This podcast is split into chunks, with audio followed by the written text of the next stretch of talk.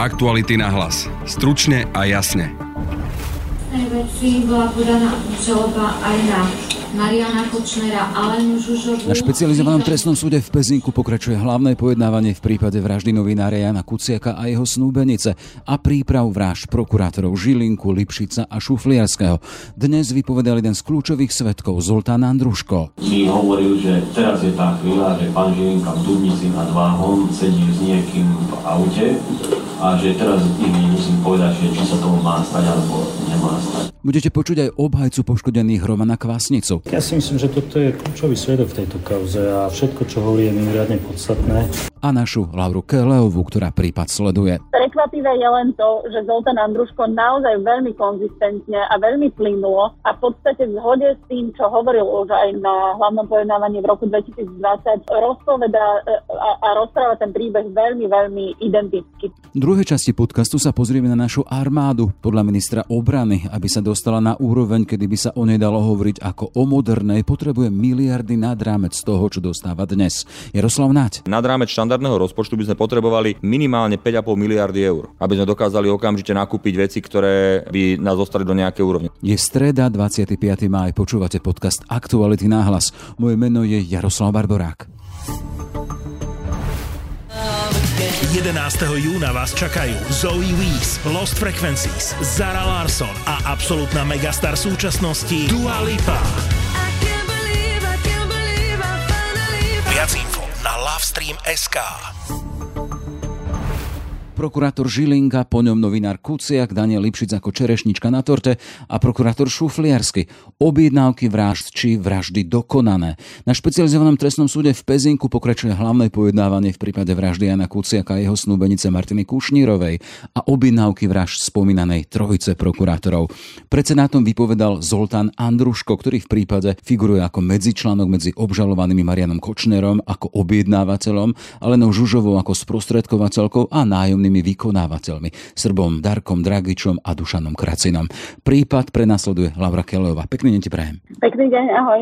Laura, ešte predtým, ak sa dostaneme k Zoltánovi Andruškovi a jeho výpovedi, krátke vysvetlenie a pripomenutie, prečo sa Kuciaková vražda spojila s prípadom objednávky vražd spomínaných prokurátorov. Tieto dva prípady sa spojili preto, že ako vieme, kauza Kuciak, alebo teda prípad vraždy Jana Kuciaka Martiny Kušnírovej sa vrátil späť do Pezinku po rozhodnutí Najvyššieho súdu a teda muselo sa vlastne pojednávať a dokazovať e, ďalej, ale zároveň e, na súd pristala aj obžaloba v kauze prípravy vražd prokurátorov. A keďže senáty, e, ktoré mali tieto dve obžaloby na stole, posúdili, že príliš spolu súvisia, majú spoločných vlastne aktérov, teda obžalovaných, minimálne teda hovoríme o Kočnerovi, o Zúžovej a o Tomášovi Sabovi, tak usúdili, že vlastne tieto kauzy natoľko spolu súvisia, že by sa mali pojednovať ako jeden veľký spoločný prípad. Hej, a ďalšia pripomienka v prípade vraždy Kuciaka a jeho snúbenice Martiny. Už máme odsúdených vykonávateľov Marčeka Sabo a Andruško. Aktuálne teda ide o preukázanie obžalby voči objednávateľom, hej, Kočnerovi a Žužovej, to tak? Presne tak, presne tak. Poďme k tomu dnešnému vystúpeniu e, Zoltana Andruško a jeho svedeckej výpovedi. Poznáme ho už ako prostredníka medzi údajnými objednávateľmi a odsudenými vykonávateľmi vraždy Kuciaka. Sám si odpikáva 15-ročný trest za to. V čom je dôležitá jeho dnešná výpoveď? Jedným z dôležitých momentov e, je vôbec aj rozhodnutie Senátu špecializovaného trestného súdu o tom, že sa bude brať do úvahy každá jedna výpoveď, ktorú Andruško od začatia v podstate trestného konania, teda e, od, od vyšetrovania v roku 2018, každá jedna jeho výpoveď sa môže brať do úvahy na súde. Je to zmena, pretože na hlavnom pojednávaní v roku 2020 sa nebrali všetky jeho výpovede do úvahy, čiže to je, by som povedala, že bod číslo 1. No a čo sa týka samotného Andruškova, on v podstate tým, že tá kauza, alebo teda už spojená kauza vražda Kuciaka Kušnírovej a príprava vražd prokurátorov ide v podstate od znova, tak sa musia zopakovať všetky tieto úkony. Čiže Andruško musel prísť a opäť vlastne uh, podať svedectvo o tom, ako si veci pamätá, ako si on vlastne pamätá na tie objednávky od Aleny Žužovej, na peniaze, na zbranie, na to, ako zháňal vlastne uh, vrahov Takže toto celé vlastne musí uh, vypovedať od znova. Bolo zaujímavé počuť aj tie záznamy z toho, ako vypovedal, ako hovoril o, o nejakých koordinátoch z Google Maps, ako hovoril o tom, ako sledovali Žilinku a kedy už čakali na ten jeho rozkaz alebo príkaz, teda, že to majú vykonať. Mi hovoril, že teraz je tá chvíľa, že pán Žilinka v Dubnici nad Váhom sedí s niekým v aute a že teraz im musím povedať, že či sa tomu má stať alebo nemá stať. A ja som vtedy povedal, že nech sa nič nestane, som to celé zrušil. Čo bolo pre teba najsilnejšie dnes? Tým, že vlastne my tieto výpovede alebo ten príbeh e, Zoltana Andruška poznáme už pomerne dobre, tak e, nedá sa povedať, že by ma, že by ma niečo v zásade prekvapilo. E, v podstate Prekvapivé je len to, že Zoltán Andruško naozaj veľmi konzistentne a veľmi plynulo a v podstate v zhode s tým, čo hovoril už aj na hlavnom pojednávaní v roku 2020, rozpoveda a, a rozpráva ten príbeh veľmi, veľmi identicky. Takže uh, to je možno aj dobré znamenie, uvidíme, ako to napokon vyhodnotí uh, súd. Pani Žuva mi stále vyvolávala, SMS-ky, súdila ma, aby, aby to bolo riešené. Adresa pána Žilinku, to tuším na kus papiera to bolo napísané a ja som to prepísal do pracovného telefónu. A nechcel som to napísať na papier, aby tam nebola môj, nebol môj rukopis. Ja som to napísal do telefónu a ten telefón som ukázal následne Salovi a Marčekovi. Jak e, som si všimol, že oni to neriešili, ale tým, že pani Žižová na mňa tlačila, a proste som, to bolo, to bolo strašné, jak, jak vyvolávala, jak, jak, vedel som, že pred mojimi očami dala zavražiť človeka a som sa, som sa bál od nej, ja musím povedať, tak. Následne som sa vysťažoval môjmu kamarátovi, tedajšiemu pánovi Krasinovi, čo vlastne odo mňa chce pani Žižová a pán Kočner. A že, že som som ani neviem, čo s tým mám spraviť. A on, on, ja som vedel, že on má dobré kontakty, on čaká, že mi v tom pomôže. A potom ma tam zaujal skôr taký moment, že, že Zoltán Andruško sa v podstate po uh, dlhšom období ocitol z oči voči predsedničke Senátu Rúžene Sabovej, e, ktorá, ako vieme, v roku 2020 e, spolu s ostatnými kolegami napísala rozsudok, kde Androško spochybnila. Tak to bol zaujímavý moment. Hej. E, tam len môžeme zacitovať, od môjho zadržania som vždy vypovedal, že objednávateľom vraždy pána Kuciaka je pán Kočner a sprostredkovateľkou Žužova. Nikdy som nepovedal, že som sa mohol míliť. Prečo smeroval tieto slova práve na súdkyňu? Pretože e, v tom písomnom rozsudku e, z jesene 2020 e, vlastne Senát napísal, že, alebo teda pripustil, že Andruško síce čiastočne označil ako objednávateľa Kuciakovej vraždy práve Mariana Kočnera, ale zároveň tam bol taký dodatok, že, že počas toho hlavného pojednávania na nejakom mieste alebo niekedy proste počas tej výpovede jeho svedeckej pripustil, že sa môže míliť. A Andruško vlastne dnes po v podstate takmer dvoch rokoch uh, predsedničke hovoril, že to nikdy nepovedal, že nerozumie tomu, ako sa to dostalo do, do písomného rozsudku. On mal dokonca ten rozsudok pred sebou uh, vytlačený. Uh, napokon uh, nastala taká situácia, že, že predsednička Senátu Rožana Sabová mu zakázala, aby ho mal pred sebou, lebo povedala, že to nie sú nejaké poznámky, ktoré potrebuje v svedeckej výpovedi, takže zakázala mu používať ten jej písomný rozsudok. A koniec koncov ten uh, písomný rozsudok kritizoval veľmi intenzívnym spôsobom aj najvyšší súd, veď si to pamätám vlastne z minulého roka, keď tam vytkol senátu Roženy Sabovej rôzne chyby a, a preto v podstate vrátil tú, tú kauzu na špecializovaný súd. Tak toto bol taký zaujímavý moment, že tam vlastne Andruško sa stále veľmi chcel vrácať k tomu rozsudku a, a v podstate uh, dávať protiargumenty alebo oponovať tej predsedničke uh, Senátu v podstate na veci, s ktorými on e, v tom rozsudku nesúhlasil a toto bola jeho prvá v podstate asi jedinečná možnosť. Keď sa ešte vrátime k objednávke vražd e, spomínaných prokurátorov, on teda stále tvrdí, že Kočner je objednávateľom a Žužová sprostredkovateľka. Presne tak a e, v podstate to aj ako keby doklada takým príbehom, že, čo on by mal, aký záujem vraždiť nejakého prokurátora Žilinku, ktorého v podstate on ani nemusel poznať, on ani nevedel, že, že čo je zač, hľadal si jeho fotku, myslím, cez vyhľadávať Google, uh, nemal o ňom žiadne informácie a tvrdí, že všetko vlastne, čo dostával, tak dostával od Aleny Žuzovej. A zároveň teda doplňa, že to ani nebol záujem Aleny Žužovej, ale že to bol skutočný záujem uh, teda obžalovaného Mariana Kočnera, pretože uh, prokurátor Žilinka, ale potom aj ostatní uh, prokurátori, alebo teda advokát Lipšic a prokurátor Šofliarsky súviseli nejakým spôsobom s uh, fungovaním a pôsobením Mariana Kočnera. Obhajca poškodených, pán Kvasnica, alebo obhajca Kvasnica, dnes hovoril o Andruškovi ako o kľúčovom svetkovi. Prečo? pretože ako už aj na začiatku ty správne pomenoval, Andruško je človek, ktorý vlastne vie spojiť ako keby uh, dva svety alebo, ale dve skupiny ľudí, ktoré sú vlastne kľúčové. Ej? Lebo máme vždy pri každej uh, vražde máš nejakého vykonávateľa a pokiaľ je to teda nájomná vražda, tak máš aj nejakého objednávateľa. Andruško je práve ten spoločný článok, ktorý vie, ako keby, alebo teda on si myslí, že pozná ten príbeh tak, ako sa skutočne stal a vie o aj jednu, aj aj druhú stranu. Otázne je, že či mu to súd uverí. My, e, čo sa týka ako zástupcov s kolegom e, poškodených, si myslíme, že potvrdzuje dôvodnosť podané obžaloby aj v jednej, aj v druhej trestnej veci. Je dôležité podstatné, že e, súd bude prihľadať aj na všetky ostatné výpovede Zoltána Andruško, ako to dnes predsednička oznámila? Nemyslím si, že je teraz už jasné, že bude prihľadať. Nie je ešte teraz jasné, či vôbec budú čítané, a pretože teraz sa koná vlastne úplne od začiatku konanie pred súdom, nakoľko došlo ku zmene v Senáte. Takže toto je úplne, úplne nová procesná situácia a súd presne postupuje tak, ako to predpokladá zákon. To, že pani Žužová nechcela vypovedať pred súdom? Tak je to jej právo, toto právo musíme rešpektovať. Samozrejme vec je zrejme, že pokiaľ z taktických dôvodov očakáva na výsledky dôkazov a na tie potom reaguje, tak súd by sa s tým mal zaoberať pri vyhodnocovaní vierohodnosti jej výpovede. Verím, že to spraví súd a v prvom konaní, ktoré sme tu absolvovali, k tomu, tomu to tak nebolo. Myslíte, že pani Žužová a pán Kočner teraz taktizujú, keď sa vždycky iba čiastkovo vyjadrujú k tým jednotlivým výpovediam? Tak je to, je to taktika ich obhajoby, musíme to rešpektovať, sú postavení pred súd, hrozia aj vysoké tresty, naozaj vysoké a každý z nás by takto postupoval, ja by som im to určite nevyčítal, ale zase na strane druhej súd sa s tým musí vysporiadať pri hodnotení vierohodnosti ich výpovedí. Vieme, že pojednávanie pokračuje aj zajtra. Čo sa, čo sa očakáva zajtra?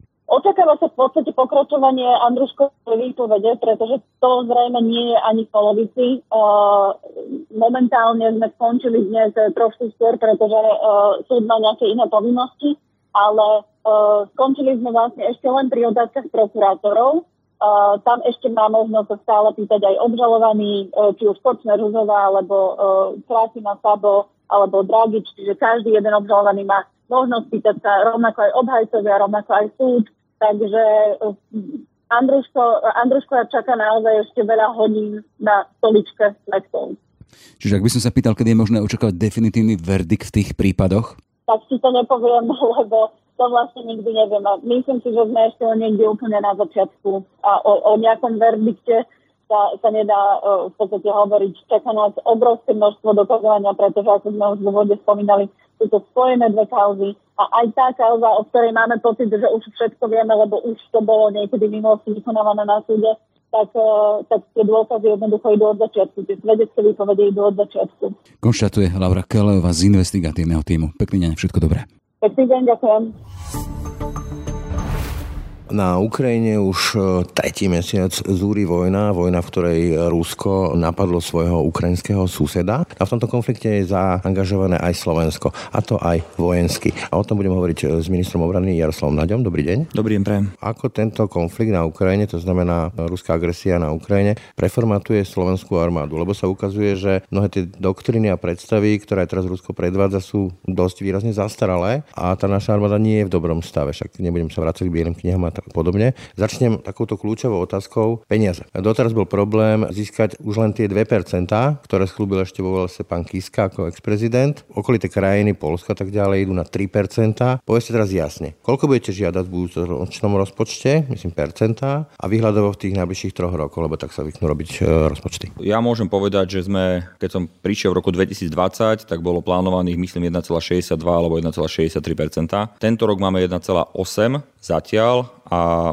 ja nebudem žiadať iba peniaze na budúci rok, ale budem žiadať a už žiadam a rokujeme o to veľmi intenzívne, aby už tento rok vzhľadom na situáciu, ktorú máme a vzhľadom na výdavky, ktoré máme, aby sme dosiahli obranné výdavky na Slovensku na úrovni 2%. To znamená tento rok 2% a potom rok 23 a 24 vždy minimálne o jednu desatinu viac, to znamená 2,1 a 2,2%. S tým, že potom už samozrejme prídu parlamentné voľby a už nech si nová vláda robí svoje nejaké priority, ale je úplne zrejme, že to obdobie, kedy si tu niekto myslel, že ozbrojené sily sú nepotrebné, potrebné, že ešte pred pár mesiacmi som počúval aj od rôznych štátnych úradníkov, ako však si povedzme, žiadna vojna nebude a to sú vyhodené peniaze, to je len biznis. Počujem do rečí, keď hovoríte o úradníkoch, napadá mi Igor Matovič, ktorý v tej daňovej revolúcii chcel škrtať aj z armády. Chápem, to bolo ešte pred vojnou, čiže on ako minister financí je ochotný dávať viac na armádu? Samozrejme, aj, aj Igor má k tomu jasný postoj a mám, mám veľkú podporu z hľadiska aj rozpočtu, lebo on si uvedomuje, aká je realita. A aj to, čo bolo aj medializované, nebola úplná pravda. To bola nejaká taká polopravda, ktorú niekto aj rozpracoval o tom, že ako nám idú škrtať 400 miliónov a podobné veci, to jednoducho tak nebolo. My sme sa dohodli na nejakej sume, že bude nárast, ale bude menší a to už dávno neplatí, pretože realita nám priniesla jednoducho nové fakty a tie nové fakty hovoria o tom, že my potrebujeme výrazným spôsobom nielen urýchliť modernizáciu, opraviť a vybudovať infraštruktúru na Slovensku vojenskú, lebo tu sa celé desiatky rokov rozdávala vojenská infraštruktúra a dnes je potom problém nájsť adekvátne miesto, kde rozmiestnite patrioty, lebo všetko, kde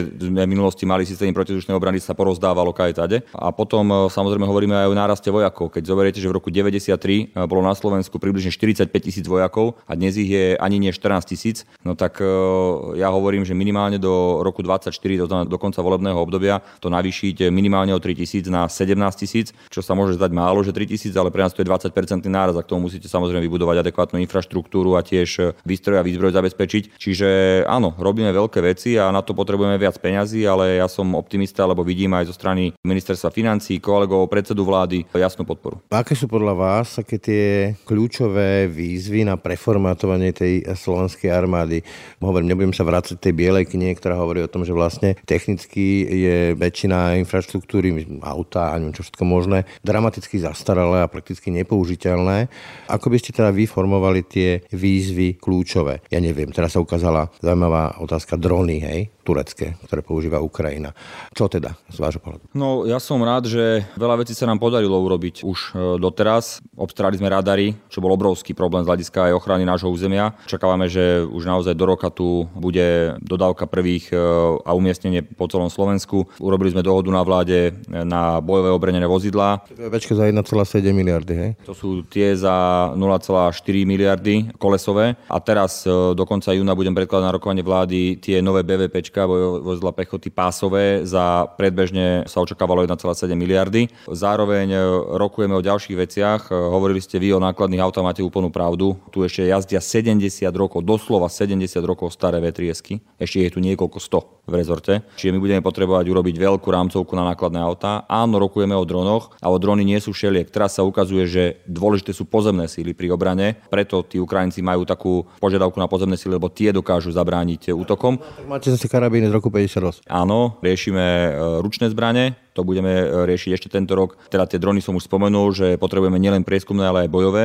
Takže tých vecí je viacero, na ktoré sa sústredíme, ale ideme krok po kroku a darí sa nám to e, realizovať a ja som za to vďačný. V 2024 áno, s ročným omeškaním, ale prídu F-16, čiže áno, nie je to už v takom hroznom stave, ako to bolo, keď sa písala Biela kniha niekedy v roku 2011, 12, 13, ale stále sme ďaleko od optima. Môžem ale povedať, že do infraštruktúry sme dali naozaj najviac peňazí v histórii, do výsledky výstroja a výzbroje sme dali 17,5 milióna eur každý rok, 3 roky po sebe. Jednoducho to sú všetko veľké investície, ktoré sa už prejavujú a verím tomu, že keď bude môjmu následovníkovi budúci rok alebo teda 2024 rozdávať tento rezort, tak e, dostane ten rezort v oveľa lepšom stave, ako som ho ja prevzal od svojho predchodcu. Nechcem zabrnúť do všetkých tých možných technických detailov, dal by sa hovoriť veľa, že kde máme tie achilové pety, ale vie rezort odhadnúť, alebo pracuje aspoň na tom, že koľko by mohla v globále celkovo stáť nejaká modernizácia armády aj vzhľadom povedzme na tie výzvy, ktoré odhalil ten konflikt na Ukrajine, že koľko by sme museli dať do armády, aby to nebol papierový drak,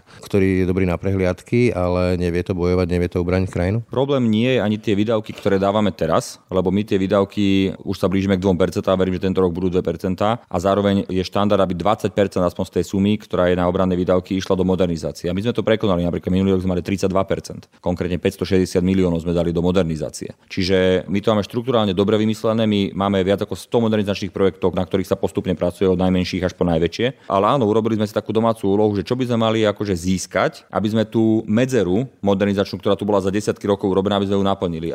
Áno, a urobili sme si tú úlohu, ale ja tiež nie som naivný. Ja sa snažím byť reálny politik a pracovať s reálnymi vecami. Ale... to povedať, nech to... Povedať, aj to poviem, smerujem k tomu, že keď sme si tu sedeli, naozaj mali sme k tomu veľký tím a, a urobili sme si domácu úlohu, no tak to vyšlo tak, že nad rámec štandardného rozpočtu by sme potrebovali minimálne 5,5 miliardy eur, aby sme dokázali okamžite nakúpiť veci, ktoré by nás dostali do nejakej úrovne. No, to je... A to by bola suma, ktorá by urobila zo slovenskej armády armádu modernú, ktorá by v spolupráci s NATO dokázala brániť Slovensko? Tak my už dnes samozrejme dokážeme spolupráci s NATO brániť Slovensko, ale bola by to armáda, ktorá by splňala aktuálne, nie úplne najlepšie, ale aktuálne štandardné vybavenie, ktoré by sme mali mať z hľadiska komunikačných systémov, samotnej techniky, z hľadiska zabezpečenia potrieb, ktoré sú aj infraštruktúrne a tak ďalej. No ale ja som realista, čiže čokoľvek k tomu dáme navyše a budeme sa približovať, tak to bude len dobre, ale dnes naozaj smerujeme k tomu, aby sme urýchlovali tie procesy a verím tomu, že sa to podarí. No, inak, keď spomínate povedzme, že nerealistickosť takých eh, požiadaviek, tak možno to vyplýva aj z takých vecí, ako je kauza Moky, kde sa proste eh, tie peniaze v rezorte utopili do podozrení z korupcie, tunelovania a vrátim sa aktuálnejšie, čo ja viem, však eh, Balciar a podobne. Tých príkladov je strašne veľa, takže chápete tú nedôveru verejnosti. Chápem tú nedôveru verejnosti, sám som bol mnohokrát kritikom procesov. Ja som vďačný a zaklopem si na drevo, že jednoducho my sme tu nemali ani jednu jedinú kauzu za vyše dva roky, čo som tu nejakú korupčnú alebo zneužitia vojenského spravodajstva alebo niečo podobné. Jasné, že to môže prísť, dúfam, že nepríde, ale jednoducho sa snažíme ukázať ľuďom, že my pomáhame, ale nekradneme. Ja sa v tomto môžem pozrieť do očí hlavne mojim deťom a nebudem chcieť vidieť, ako, že by ma moje deti videli, ako ma odnášajú niekde s putami. Preto jednoducho robím všetko preto, aby tu ani jedno euro nezmizlo, aby všetko skončilo tam, kde zmiznúť, kde minúte má byť. A to je veľmi dôležité. Mimochodom ten Mokis, tak ten sa reálne spojaznil za tejto vlády. Si to predstavte, od toho roku 2000, ja neviem, 3, 4, 5, keď sa to rozbiehalo, tak e, sme to reálne dali do kopy za pôsobenia tejto vlády, takže to naozaj vieme použiť, aj to používame a si predstavte ten technologický progres od roku 2003. No, ja si pamätám, keď to začínalo, to už mám šediny, takže to nie je až taká výhra, ale železo je fajn, tak e, rusko-ukrajinský konflikt ukazuje, že to železo je síce možno dôležité, ale ešte dôležitejšie je živá sila, teda tí vojaci a ich duch a tak ďalej. A tam sa vrátim, to už ste dostali tú otázku viackrát, takže asi tušite, ktorú k tomu famoznému prieskumu Fokusu, kde nejakých 13% ľudí je ochotný brániť túto krajinu. To nesvedčí o tom, že tu tá armáda by sa mala o čo oprieť. Má sa o čo oprieť? ale má sa o čo oprieť. A ja nechcem spochybniť, lebo aj tú agentúru si vážim a vôbec e, jednoducho rozumiem, že ľudia aj špeciálne teraz pod tieňom vojny na Ukrajine reagujú nejako emotívne. Ja som presvedčený, že keby prišlo k reálnemu napadnutiu Slovenskej republiky, tak e, tí ľudia budú brániť svoje domovy, budú brániť svoju rodinu. Naozaj svoj... Nebude abstraktnú, ale konkrétne. Umelá diskusia, bude to abstraktná, bude to reálna diskusia, kde jednoducho sa budú musieť ľudia rozhodnúť a v tom prípade budeme mať úplne iné čísla. Ale dovol dovolte mi rozmeniť to trošku na drobné, lebo 13% to znie strašne málo, ale 13% je reálne koľko? 10% obyvateľstva je asi 540 tisíc. Ale aj dôchodcovia deti. No však ale aj dôchodcovia budú brániť, tak ako aj dnes na Ukrajine, aj dôchodcovia bránia svoju vlast, aj ľudia, ktorí nie sú dospelí, ale majú 16, 15, 16 rokov, aj takí chlapci bránia svoju vlast na Ukrajine, ako keby prišlo k najhoršiemu, tak tí ľudia brániť budú. Som o tom absolútne presvedčený. Ale áno, hovorí to tiež o tom, že keby ste možno takúto otázku položili v Polsku alebo v Pobalti, tak tie čísla by boli asi iné. iné hovoríte Polsko po Baltie. Dobre, jedna vec je tá ochota ľudí, povedzme, že brániť krajinu, zdvihnúť zbráň a strieľať po nejakom agresorovi. Druhá vec nejaká prípravenosť. Ideálnym krásnym príkladom dneska je Fínsko, kde to majú dlhodobo zavedené, že tí muži sú pravidelne cvičení, aby vedeli aspoň základné veci, ako sa obťahne ten sapík, ak sa tomu ľudov hovorí a tak ďalej. Vyzávať teraz systém dobrovoľnej vojenskej prípravy, aby som sa opäť pozrel do papierov, ktorý by mal nejakým spôsobom akože motivovať tých, ktorí by koketovali s tou myšlienkou, že chcem brániť vlast, ale ešte neviem ako? Áno, je to jedna z alternatív. Ide o to, že my to rozdeľujeme celý ten proces e, zapojenia ľudí do obrany vlasti na tri ako keby samostatné zóny. Jedna je rekrutácia do štandardných ozbrojených síl. A tam musím povedať, že len také číslo, pokiaľ v roku 2019 sme asi, ja neviem, 2600 alebo 700 žiadateľov mali, tak e, v roku 2021 už to bolo takmer 5000. Čiže ten záujem vstúpol veľmi výrazne a práve kvôli tomu, že tu nie sú kauzy a že ľudia vidia, ako ozbrojené sily pomáhajú. No tak jednoducho ten náraz záujmu tu je. Zatiaľ sme mali problém v tom, že sme nedokázali ani zobrať všetkých, ktorí sa hlásia a a aj prejdú veľmi ťažkými testami. Tretina jednoducho iba prejde cez testy z uchádzačov, ale nemali sme dosť peniazy na to, aby sme ich zaplatili, aby sme tie pozície mohli zaplatiť. Tam teraz robíme tie opatrenia, aby sme jednoducho zvýšili počet. Čiže to sú ozbrojené síly, to je štandardná rekrutácia. Potom tu máme aktívne zálohy. Potom tu máme aktívne zálohy, to je druhá oblasť. A v tej hovoríme o zmene legislatívy a to bude platné už od 1. januára budúceho roku. V najsen by to malo parlament schváliť. A tam jednoducho umožníme, aby reálne mohli do aktívnych záloh ísť aj ľudia, ktorí neboli predtým vojaci alebo policajti, lebo tak je to teraz limitované. Ale napríklad lekári, ktorí majú svoju odbornosť, alebo ITčkári, ktorí majú svoju odbornosť, tak jednoducho tí nemusia mať nejaké priame skúsenosti predchádzajúce z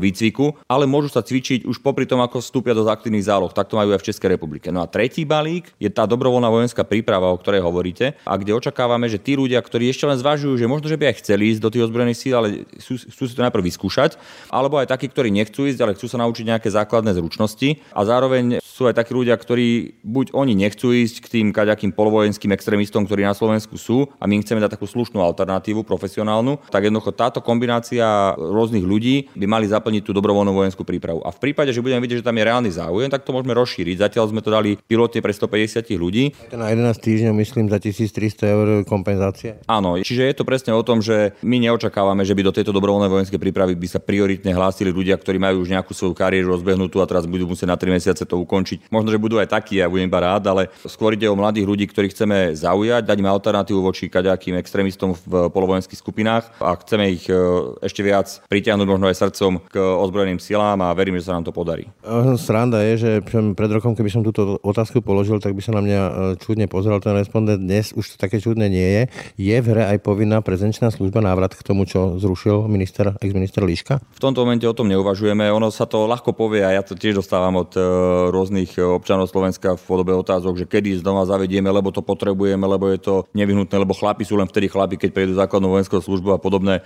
Socialistické seriály. No ale áno, ľudia to do dneska píšu. Realita je taká, že vzhľadom k tomu, že sa zásadným spôsobom znižil počet vojakov a infraštruktúry vojenské okolo toho, tak dnes, keby sme chceli urobiť opäť niečo, ako bola základná vojenská služba, tak by sme museli 2 miliardy investovať len do infraštruktúry na to, aby sme ju mohli vôbec spustiť. To je nereálne. V dnešnej dobe, dnešnej armády, ako to ukázala pozme tá Ukrajina, je to nástroj, ktorý nemá efektivitu a zmysel? Áno, v tomto momente, pokiaľ naozaj, ak by sme boli pod reálnym ohrozením, tak ideme do mobilizácie a potom už naozaj sa k tomu pristupuje tak, že sa zaberá infraštruktúra iná a tak ďalej a, a môžeme na to vytvoriť podmienky, tak ako k tomu prišli na Ukrajine. Ale my tam nie sme a v tomto momente chceme naozaj vytvoriť profesionálne ozbrojené sily, mať dobré aktívne zálohy a ďalších ľudí chceme motivovať cez dobrovoľnú vojenskú prípravu. A keď toto nám bude fungovať, som presvedčený o tom, a inak ešte k tej dobrovoľnej vojenskej príprave, však zatiaľ máme nejaký rámec, ktorý robíme, ale keď sa nám ukáže, že to budeme robiť v menších blokoch, povedzme týždeň trvajúcich, viackrát v priebehu roka a tak ďalej, aby to mohli aj tí, ktorí sú zamestnanci, aby do toho mohli vstupovať. Tak ja som otvorený týmto diskusiám, ale niekde začíname, niekde to chceme spustiť a chceme, aby to malo nejaký komplexný rámec. Tá nová doba, aj ten konflikt ukázal, že mnoho vecí je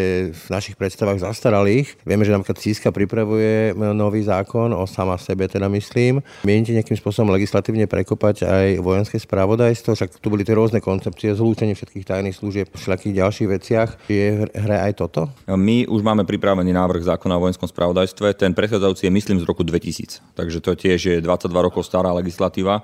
Dostal som práve tento týždeň do rúk návrh, ja si ho idem pozorne preštudovať, lebo určite to vyžaduje ako dobrú prípravu aj z mojej strany ako ministra obrany k tomu zákonu a čoskoro teda pôjdeme do štandardného legislatívneho procesu za medzirezortné pripomienkové konanie a tak ďalej. Lebo áno, je potrebné, aby tajné služby svojimi možnosťami reflektovali realitu, ktorá je v roku 2022. Aj z hľadiska kybernetickej bezpečnosti, z hľadiska hybridných hrozieb a tak ďalej. Presne tak. Čiže áno, aj legislatívu v tomto smere budeme meniť. Myslím si, že to je dôležité a dúfam, že predídeme zbytočnému politikáčeniu v tejto oblasti, lebo je to otázka národnej a medzinárodnej bezpečnosti s dopadom na Slovensko a tak by to aj malo byť. Toľko minister obrany Jaroslav Naď. Ďakujem za rozhovor. Ďakujem, prajem všetko dobré. Aktuality na hlas. Stručne a jasne. Sme v závere. Za pozornosť ďakujú Brane Dobšinský a Jaroslav Barborák. Aktuality na hlas. Stručne a jasne.